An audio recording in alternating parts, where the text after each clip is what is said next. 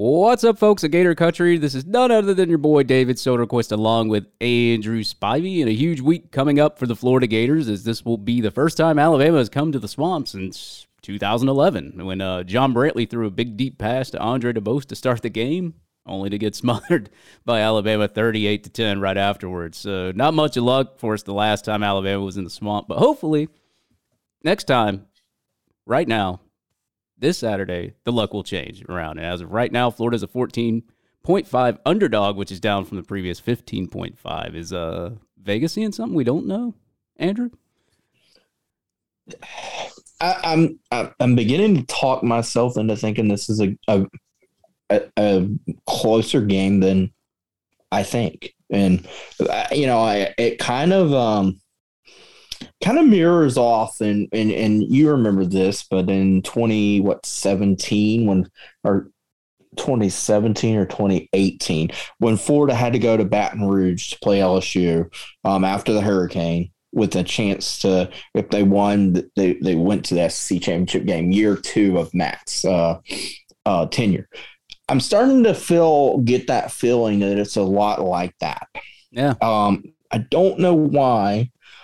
Well, I do know why, and that is a couple of reasons, and we're going to get into this a lot more. But obviously the attention's on Anthony Richardson, and I solely agree that Anthony Richardson's a big part of this football team. Yeah.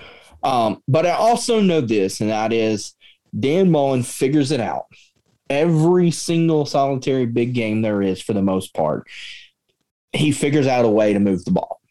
Yeah.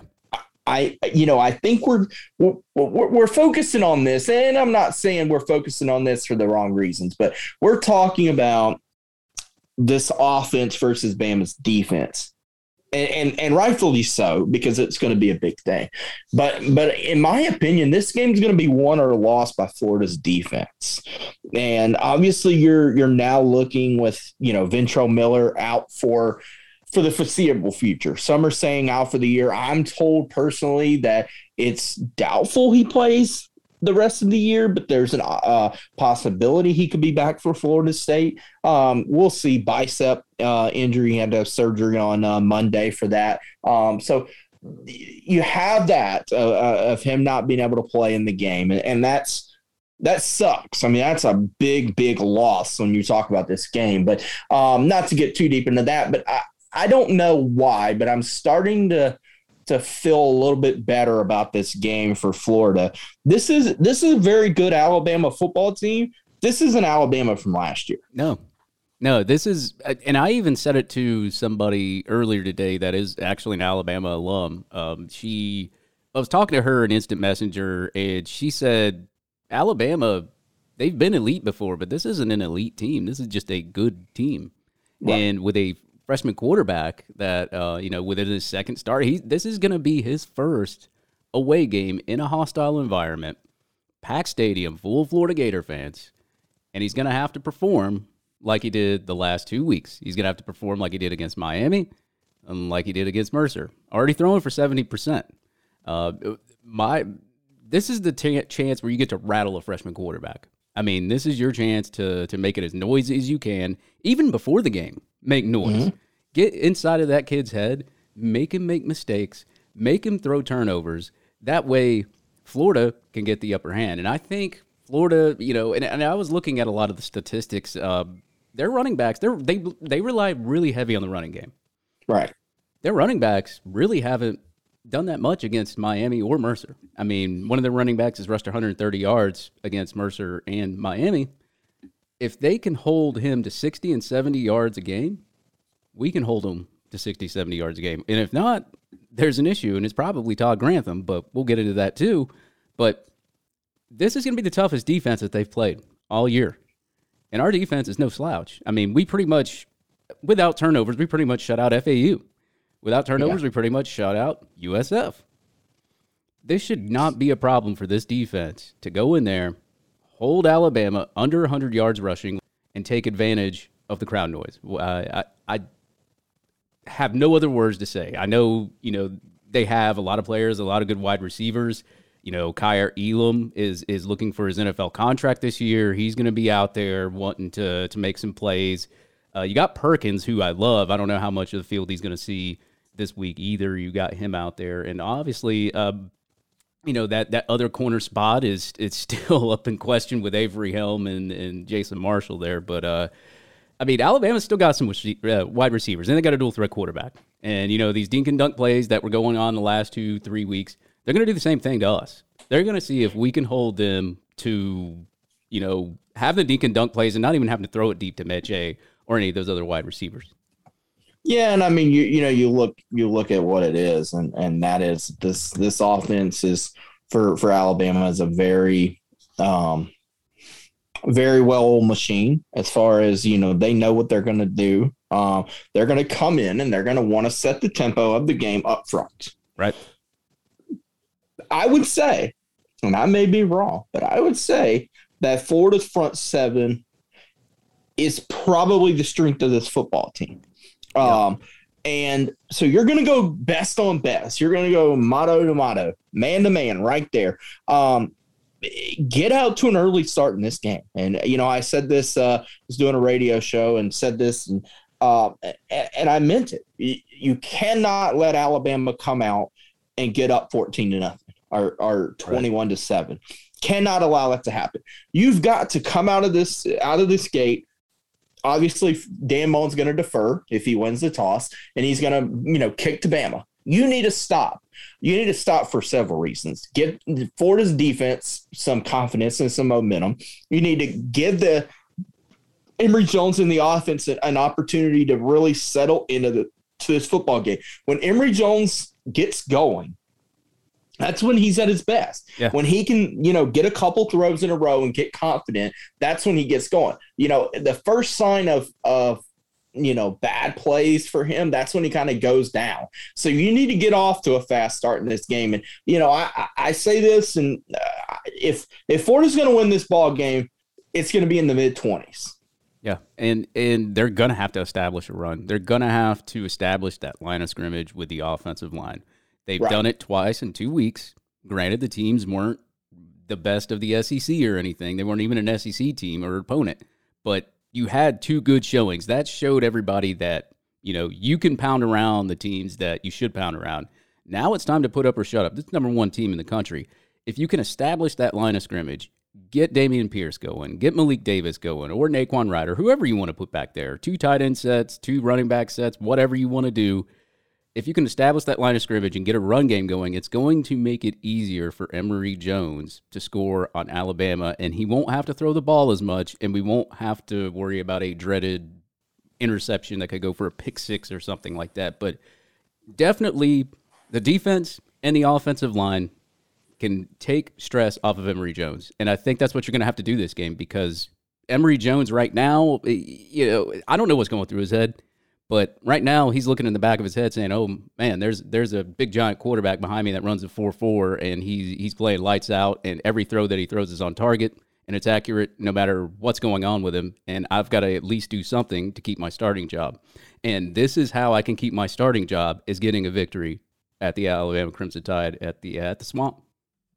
Yeah, and I mean, we'll see. You know, I don't have a ton of confidence that Anthony Richardson plays a lot in this game. You know, I know Dan Mullen said on his Wednesday teleconference, he's practiced every day, which, hey, I have been told that's BS. He didn't practice on Monday. But, you know, whatever it may be,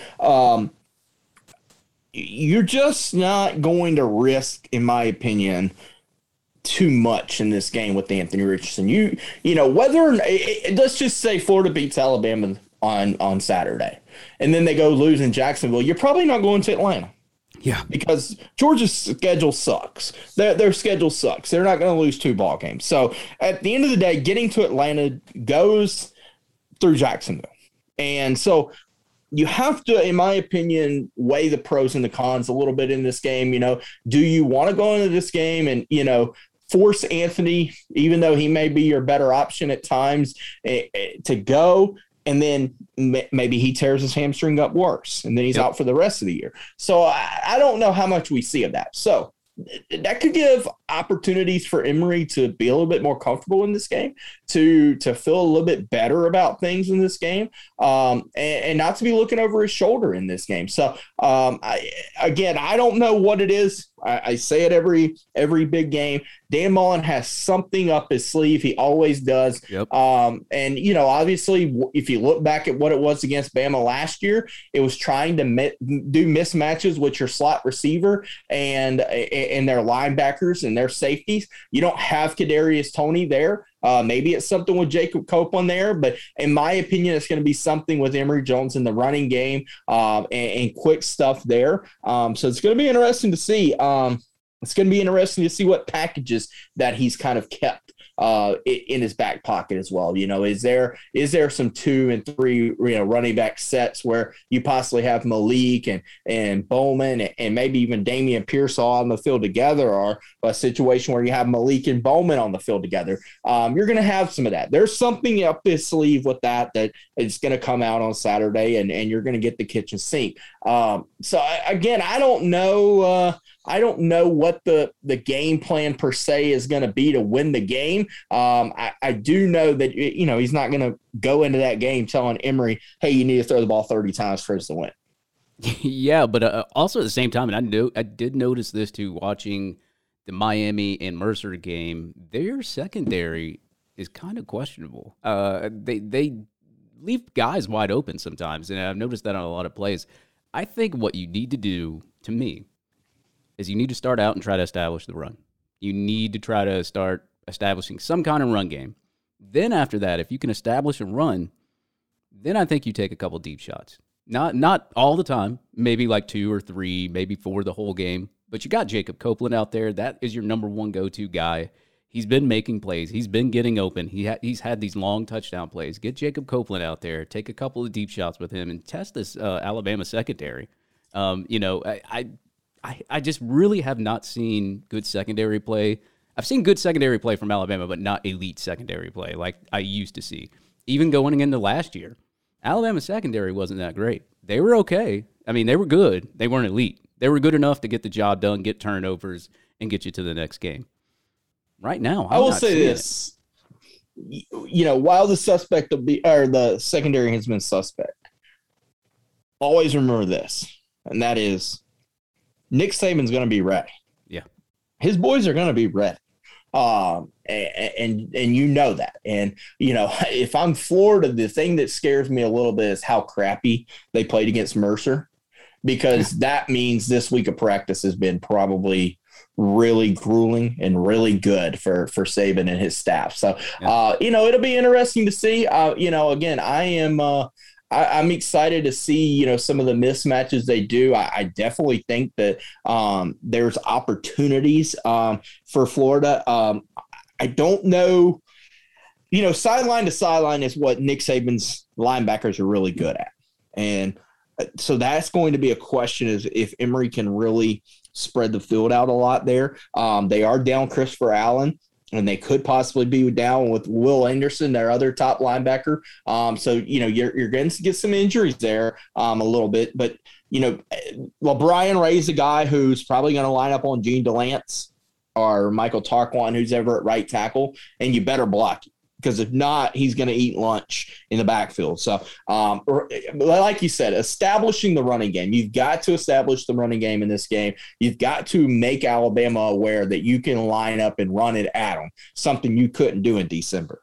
Right. You also, on defense, you have to get pressure on the quarterback. And I know he's a dual-threat quarterback, and they're going to try to throw the kitchen sink to us with quarterback runs, all sorts of little dink and dunk plays that we've struggled with the last 2 games. And I'm pretty sure they're looking at that on film. And you're going to have to get pressure on this quarterback, and you're going to have to keep him from screening it off to one of those Alabama running backs, because that's going to kill you if every time you blitz the quarterback, he throws a screen and they're getting 10 and 20-yard chunk plays. That's just going to beat you up the whole game. And you can't go down by 2 touchdowns. Florida goes down by 2 touchdowns, they're not winning the game. I don't think so. But at this point, you got to rattle the quarterback.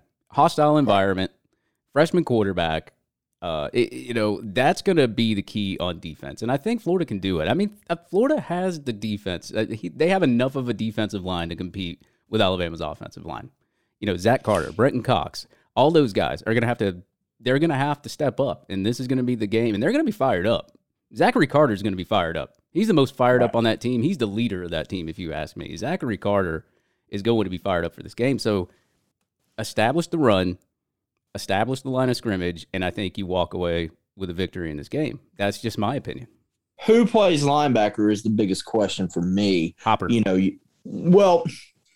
I love Hopper. I do. I love Hopper's game. But Hopper doesn't have the girth inside to play middle linebacker in this game, especially with Moon. You know, you can't have Moon and Hopper and really even Moon and Diabate together out there on the field, because who's your middle linebacker to absolutely come up and crush the run?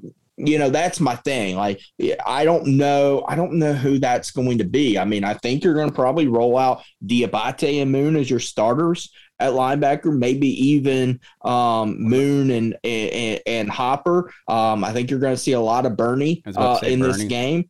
Yeah, because he's probably your biggest, thickest guy out there, besides, you know, the guys we talked about. So that's a question for me, and that's where, you know, when you start talking about Gervon Dexter, when you start talking about Valentine, when you start talking about Tyron Truesdale, Newkirk, Daquan Newkirk. You start talking about those guys.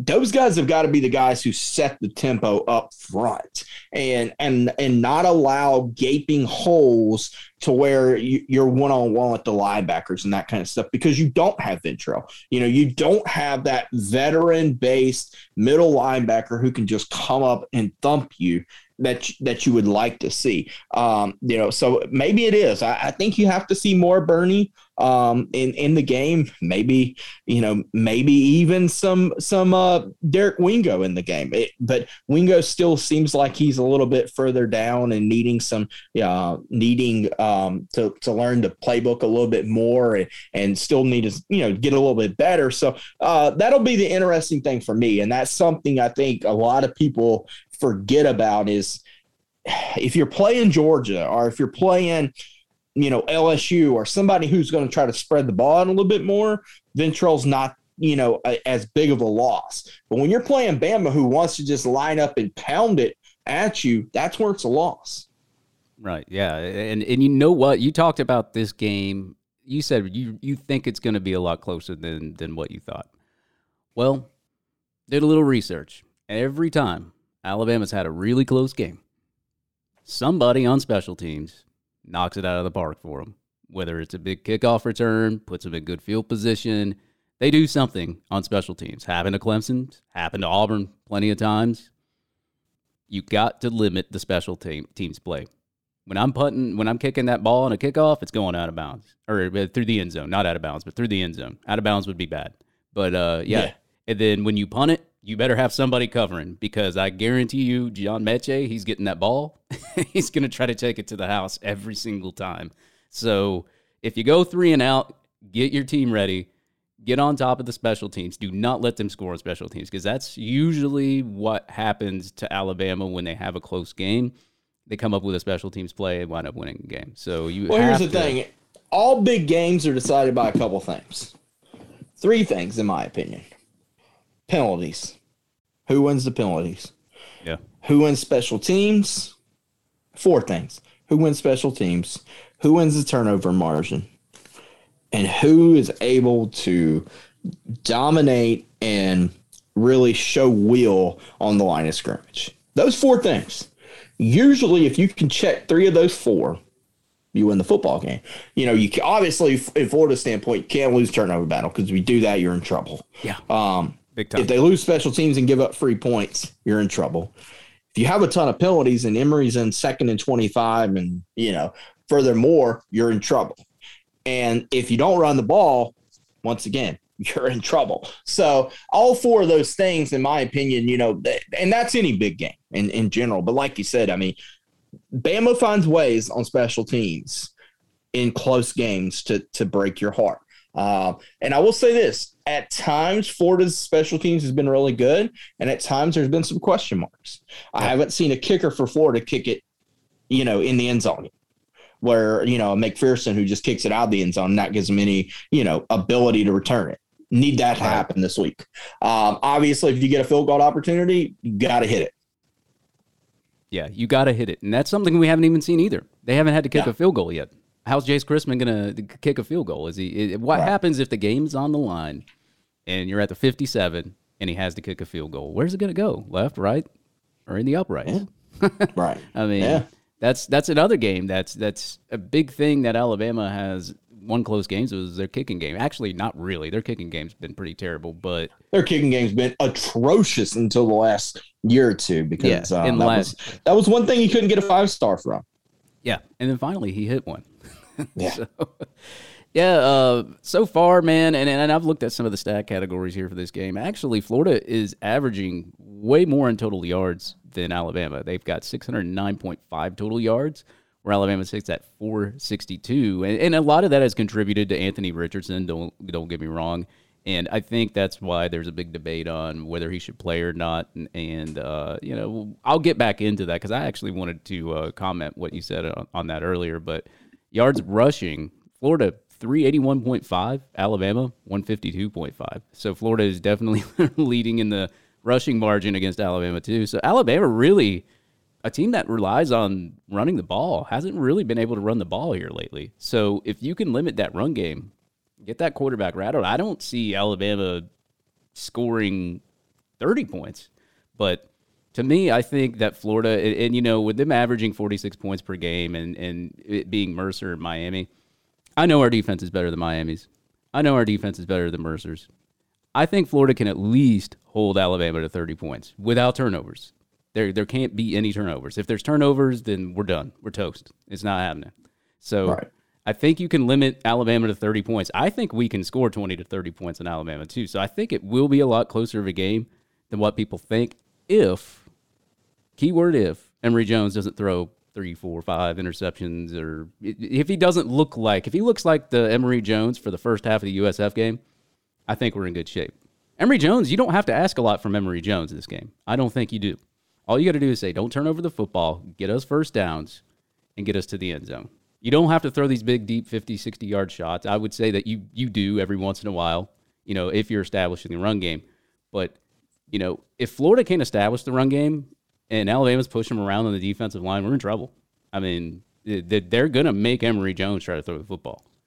And if Anthony Richardson can't play, you know, that's all you got. Who do you got? Del Rio, Kidna?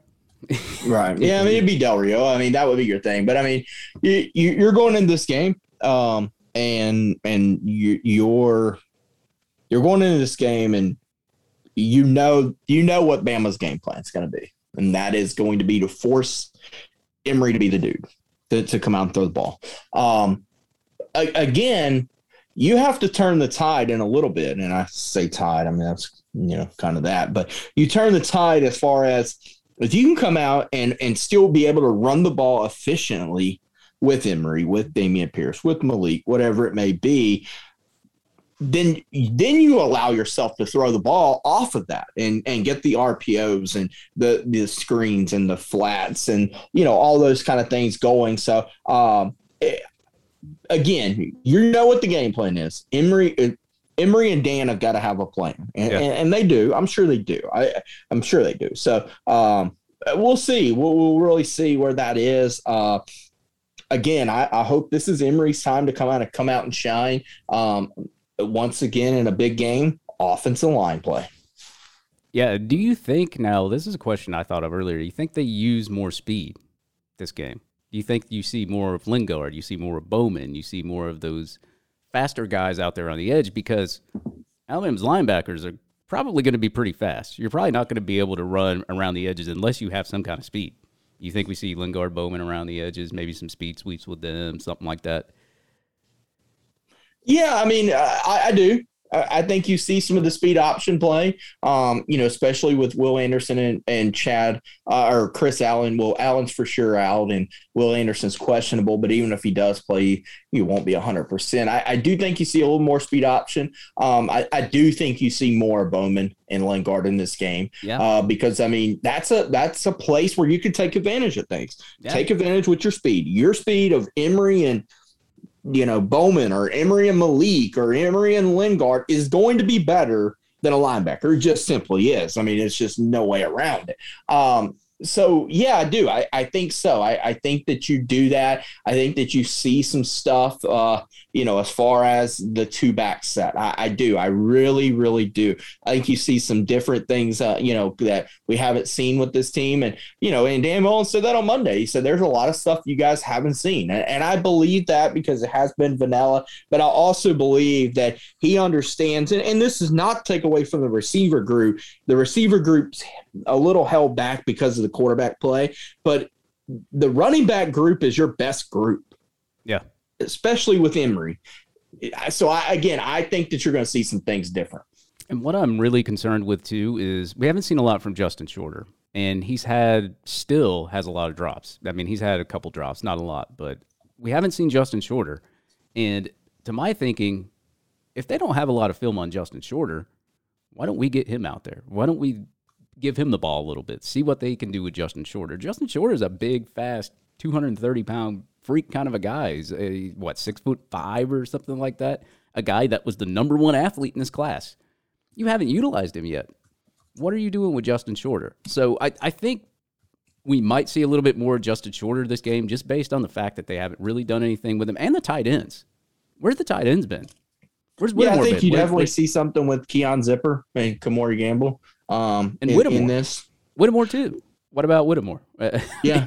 We have to see these guys that were making plays last year out here on the field doing it again. And I think Dan Mullen has a game plan for that. I think Dan Mullen has purposely not been utilizing too much of his talent to wait for games like this. But after he exposes this talent, every team is going to be preparing for it. But, I just, as a fan, I don't think we've seen the kitchen sink on offense. I really don't.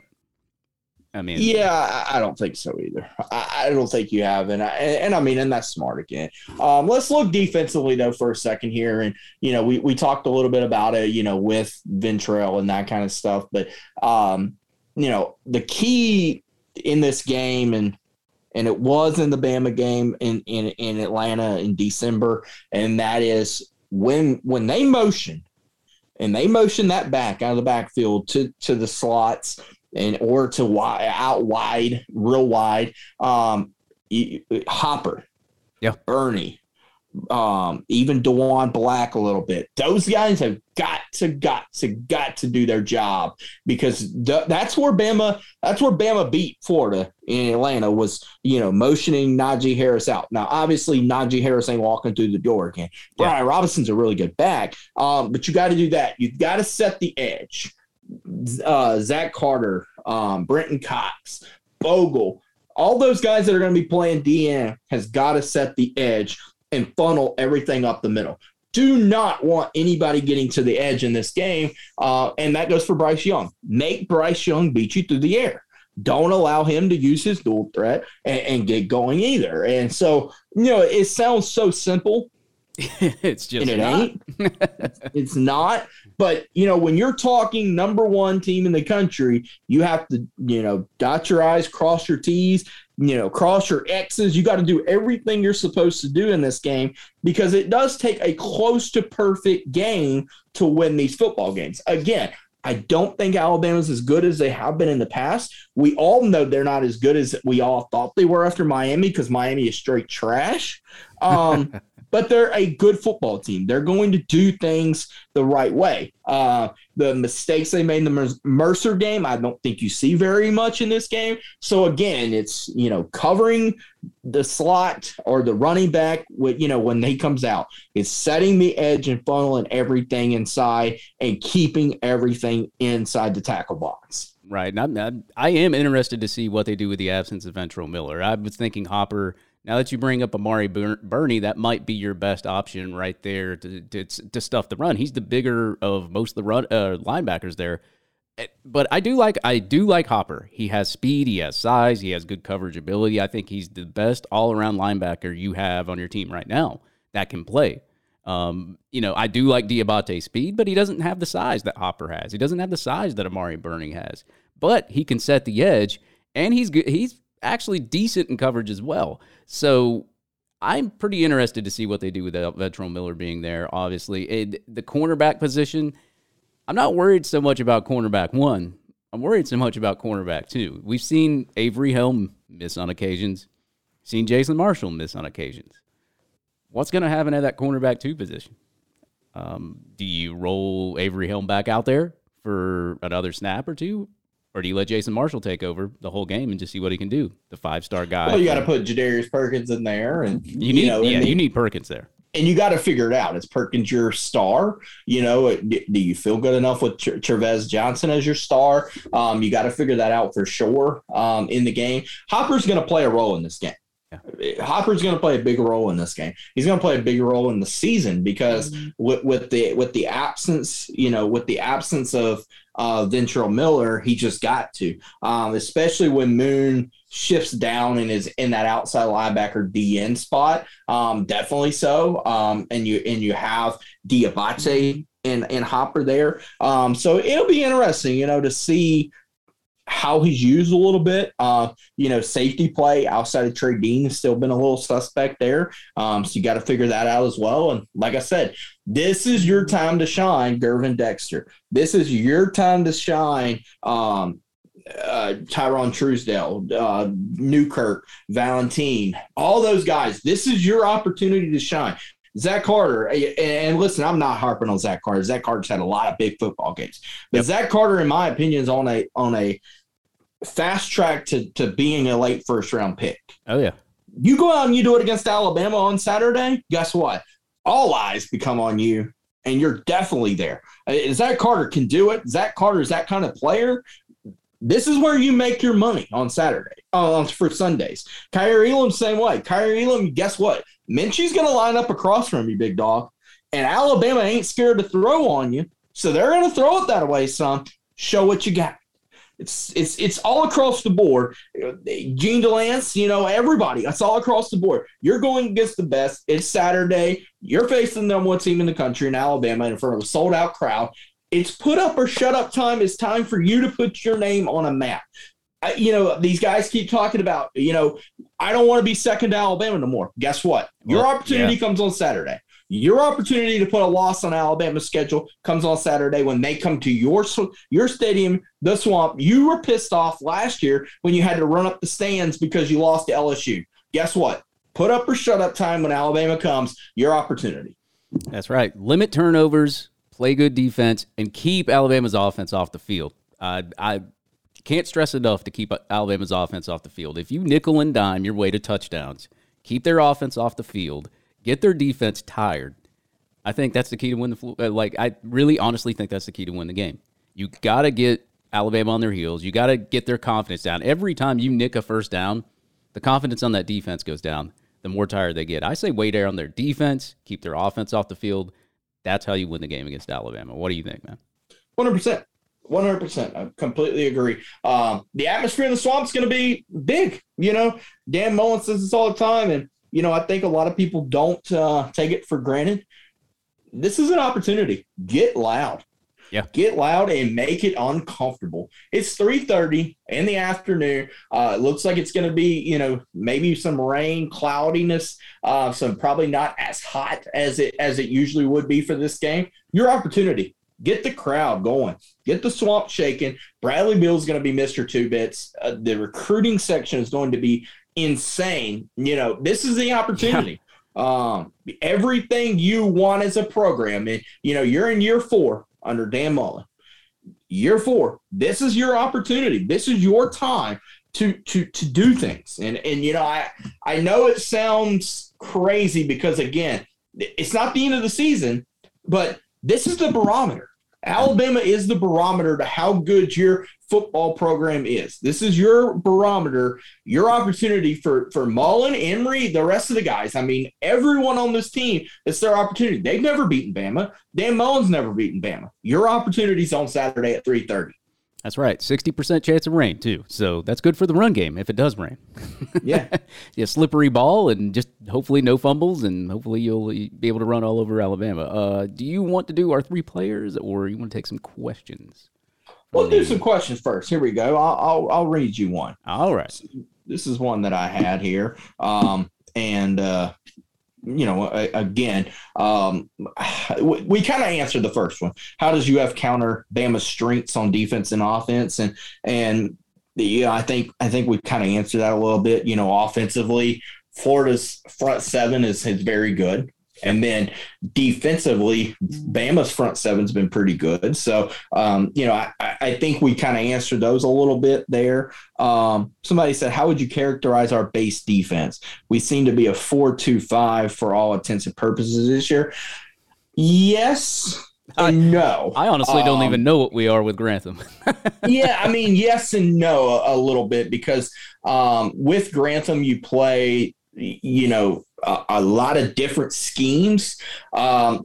College football in general is going to a lot of the 4-2-5 per se. Yeah. But again, remember that one of those four defensive linemen is playing as an outside linebacker, basically. So in reality, you're almost going to that 3-3-5 dime package. And then, at times Florida does go where they basically go to a 4-4 defense at times, where they have their a 4-3 defense at times, where they have that third linebacker, up like Amari Burney. So when they go Burney, Diabate, and Moon, so they're so versatile when they're out there that it's hard to really characterize one particular thing.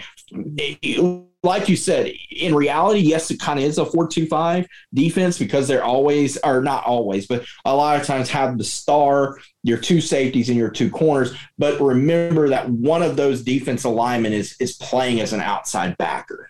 Right, and don't play 10 yards off the receiver either, because that's not going to work against Alabama. But yeah, I mean, you see a lot of these offenses going to this more spread offense, more hurry up. So a lot of defenses are changing their schemes, so they don't really stick to whether it's a 4-3, 4-4, whatever they run. It's not, they're always consistently changing every time they go on defense. So that's why I told you, I was like, I can't tell with Todd Grantham, because he substitutes so many people in and out every game. They can't really even call it. You can call it a 1, 2, 3, 4, 5, 6, 7, 8, a million kind of defense, I guess, whatever. What other questions we got here? I was going to let you answer that one. You know a little bit more, Mr. Football What does coach. The Alabama game mean for the future of Florida under Mullen? I don't know that there is. I don't know that there's one answer on this, and I may get, I may be talking out both sides of my mouth when I say this, but it depends. Because, okay, you cannot go get blown out of this football game. And I said that a ton. You can get blown out of this football game, because then that means you took a gigantic step back. Everyone says, well, this is a new team for Florida. Yes, it is. But it's also a very new team for Alabama as well. Both of these teams are new. Obviously Saban's had much more time to build his depth. But Dan's in year 4 of his depth. So you can't get blown out of this game. Right. Also, it really depends on, okay, say you lose this football game, how do you bounce back? Do you bounce back and then, see him again in Atlanta? And if you see him again in Atlanta, it's got to be a better game than it was this time. So I'm not saying I'm not saying one way or the other, because I think there's a bigger picture of it all. I don't know that the win-loss of this game is so much as how you look and then how the end of the year looks. You can at the end of the year, and I said this from the beginning, your goal's got to be getting back to Atlanta. If not, this year was a failure. Yeah, I'm kind of the same way as a fan.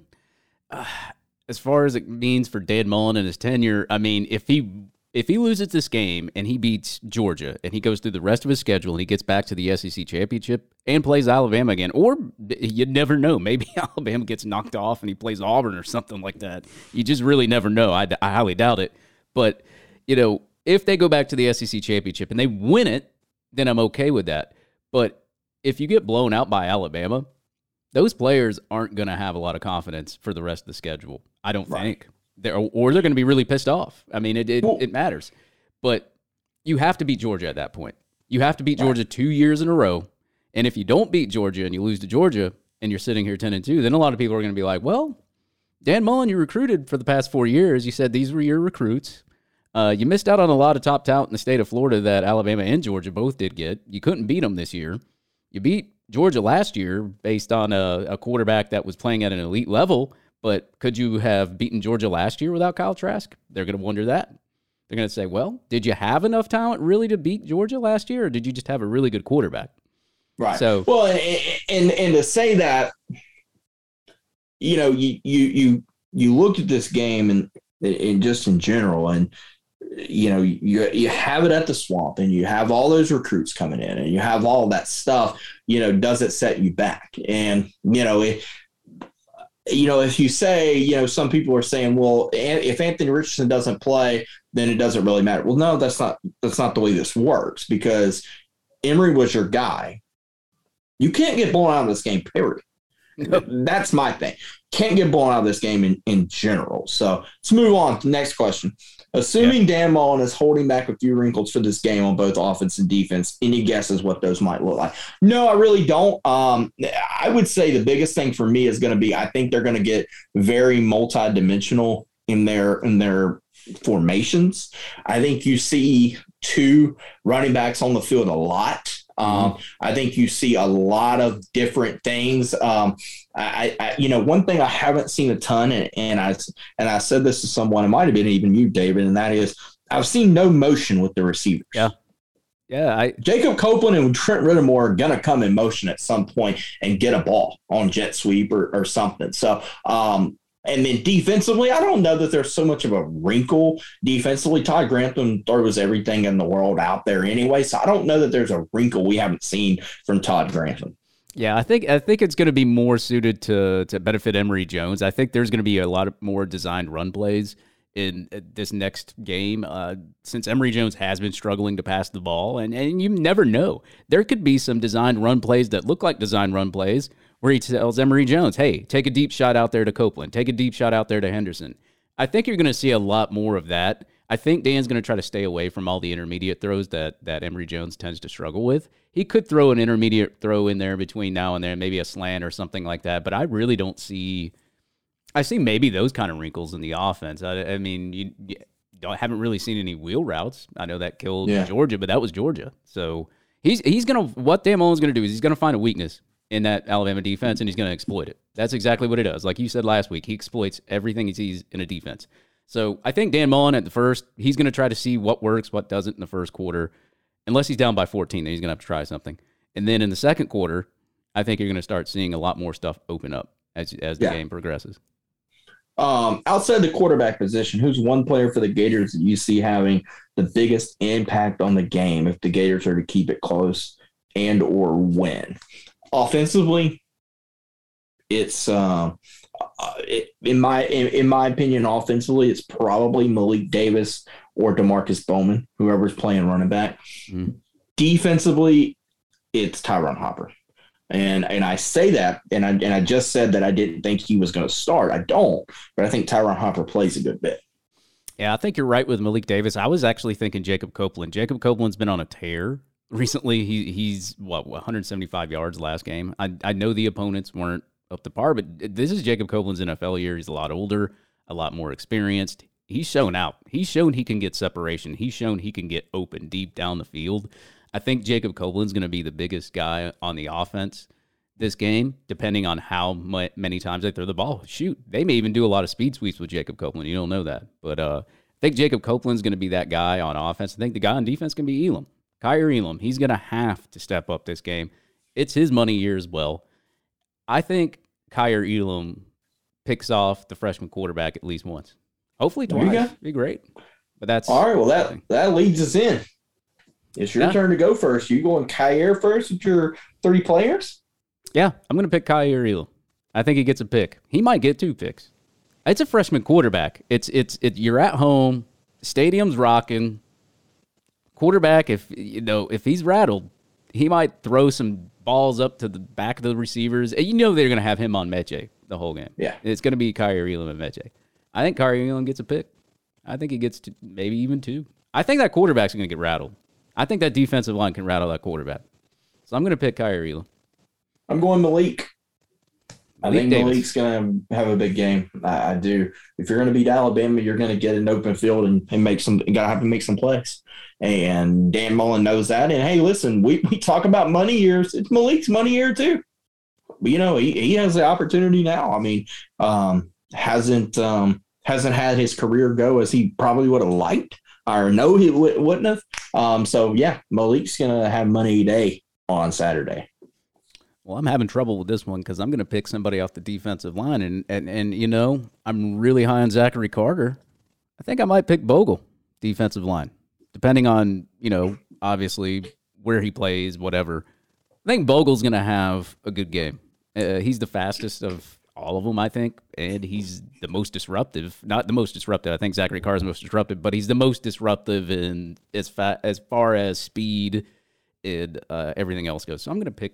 I'm going with Bogle, man. I haven't picked Bogle, and I think he's going to have a big game. I really do. People laugh at me when I say this, but Bogle's better than Brenton Cox. Yeah, I think he is too. And Brenton Cox gets the love because he was a transfer and he's a five-star. Yeah. Chris Bogle's a better player. That's just my opinion. I mean, I may be the stupidest person in the world. Twitter tells me that all the time, but hey, whatever. I'm going to go to the defense line, and I'm going to go the guy that you wanted to pick, and that's my man, Zach Carter from the 853. Big game. Big-time players show out on big-time games, and I'm getting fired up because, Zach, we've talked about it, and there is no doubt in my mind Zach Carter is a big-time football player that's going to play for a lot of years on Sunday and next year. Your opportunity, big guy.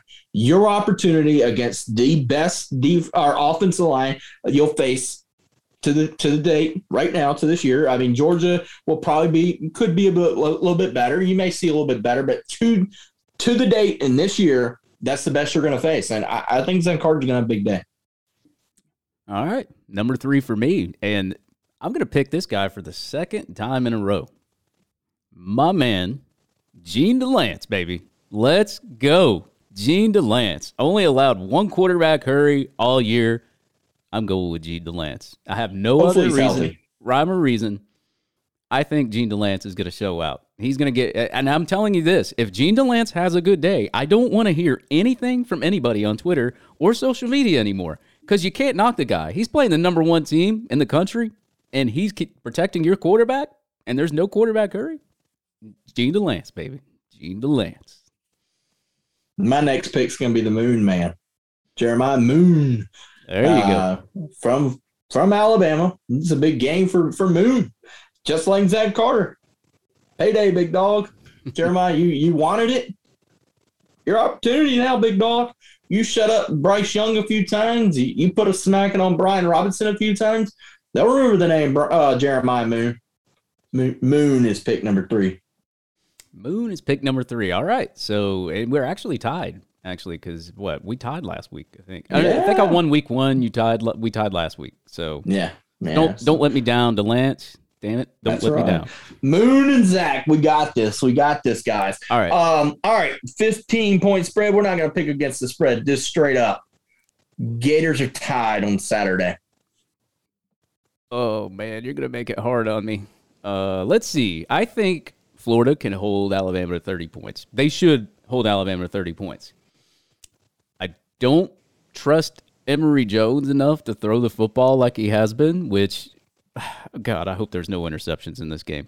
I'll say this. I think Dan Mullen's going to play around Emory Jones' strengths this game because he has to. I think he's going to force Emory Jones to throw the ball the least bit as he can. I think the defense is going to play better. I think the defense does rattle this quarterback. I think the game's going to be close. I'll pick, let's see, Florida 28, Alabama 32. I think Alabama's still going to win. So I might as well do that and jinx it. Not so fast, my friend. Not so fast, my friend. 31-27 Gators. Yes, that's what I like to hear. 31-27 Gators. It's going down, my friend. It's going down. I feel it. I don't know why. I don't know why, but I got 31-27. Put up or shut up time. Emory puts it up and shuts the haters up. And Anthony Richardson maybe does. There's a game plan. I don't know what that game plan is. I wish I knew. I love game plans, by the way. There's nothing better, David, than sitting around a table, getting a game plan together, and then going out and seeing it on Saturday executed. It's the greatest thing in the world. It's awesome. It's awesome to see. I wish I knew the game plan, but I got it 31-27, man. I don't know why. The Swamp's going to be rocking. Bryce Young is going to have some issues moving against a defense who's pissed off after giving up a lot of points in Atlanta last year. And so it's time. Number one team goes down in the Swamp, and Gators come out victorious. Secret weapon to watch out for this game, too, Trey Dean. He wants retribution for that fumbled pick six that he should have had. Well, not probably a pick six. Throw the handcuffs out, Trey. Come on, man. Bring the handcuffs. Lock it down. And lock it down. Bring the handcuffs. Guys, before we end the podcast, I am bad luck, and I do jinx a lot of teams, so that's why I picked Alabama for you guys. So there you go. Well, see, I'm usually the opposite. I usually say when my good friend Nick was on here, yeah, I would tell Nick before, I'd be like, Nick, Florida's going to win this game, but I'm picking LSU, or I'm picking Alabama. But it's a new chapter, Dave. It's a new chapter. So I'm just going to come out straight and tell you Florida's going to win the game, and that's what's going to happen on Saturday. So can we reverse jinx each other? Maybe, but it's going to happen. It's going to happen. As my little one says, my 4-year-old, he says it. He says the Gators are going to eat some elephant trunk, whatever you want to call it. He calls it their nose. So that's what's going to happen on Saturday. Their snoots. Yeah, or whatever it is. I don't know. I mean, they're elephants, but they're washing powder. I mean, what's the deal?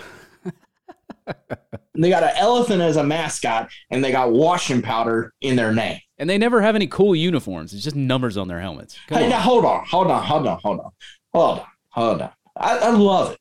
I love the traditionalist stuff. Me and you may differ here.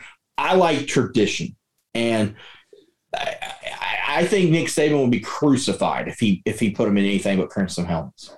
Well, speaking of tradition, after this week we got Tennessee, so we'll just have the week, the tradition of beating them down next week. I love to trash Tennessee. There's nothing better, as they said in Blindside.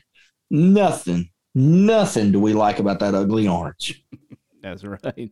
And as Butch loved to say, they were definitely life champions. They were 5-star hearts. Brick by brick. That will be for next week, though. We'll save our insults. Yeah, for next week. We're ready. I'm fired up, man. Oh, after the game, we got Auburn, Penn State. Yeah, tons of recruiting. So stay tuned, because we will have that on the website on Saturday. Tons and tons of recruiting updates. So I'm excited, man. I am. I told someone this. We took it for granted. Myself, I took it for granted seeing stadiums packed. I am so ready to see the stadium pack. I'm okay with the traffic. I want to see this place rocking Saturday at 3:30. I want to see it rocking. And I want to see the atmosphere just absolutely insane, man. Yeah, and you've heard a lot of recruits in the past that they said Florida Stadium is the loudest, one of the loudest that they've ever been to, and they've had a good time there. And the recruiting list, and we're not going to go over it because it's a huge list, but there's about, what, a little over 10 5-stars in attendance, along with a bunch of top 100 guys. It's a huge list. I mean, it's a who's who list. Evan Stewart's a big one. Chris McClellan from Oklahoma is a big one. Devin Moore, the Notre Dame commit's coming into town. It's a big one. It's a who's who list. I say it again, and that is, you want to fix recruiting, win football games like this. And Dan is not the best recruiter. His staff's not the best recruiter. But winning football games like this and beating guys like Nick Saban will help recruiting. It will help some of those weaknesses. Win the game.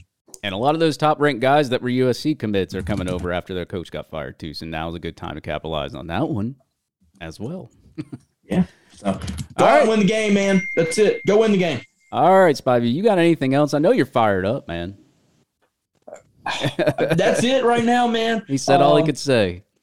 I'm excited, man. I really am. I love seeing good football games. I'm not an Alabama guy. I grew up having to hear about it. I can't stand Alabama. I respect the heck out of Nick Saban. And that's the honest to God truth. I love watching a Nick Saban coach football team. I love seeing Dan on Saturdays. Dan's one of the best offensive-minded Saturday football coaches out there. I love to see it. Like I said, I wish I could see the game plan and not to tell anybody, just to see it, to hear the thoughts. I love to see the chess match. The chess match in Atlanta last year was awesome. Yeah, I'm ready for chess match number 2. I'm ready to see it. I know Emory's, has his struggles. Dan's not stupid. He sees it.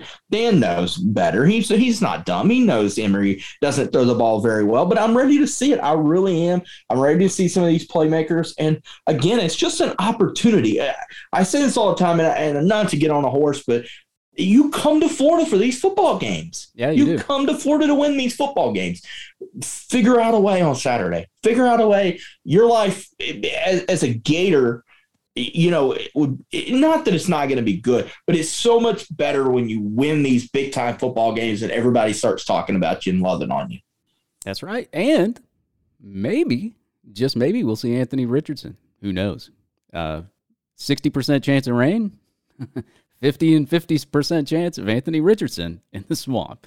So for Andrew and for David and me jinxing Alabama for you guys, this will be the end of the GatorCountry.com podcast here. And if you want to follow me, you can follow me at SoderquistGC on Twitter. And you can follow Andrew Spivey at AndrewSpiveyGC on Twitter as well. That'll wrap it up, folks, for this episode of the GatorCountry.com podcast. Go Gators!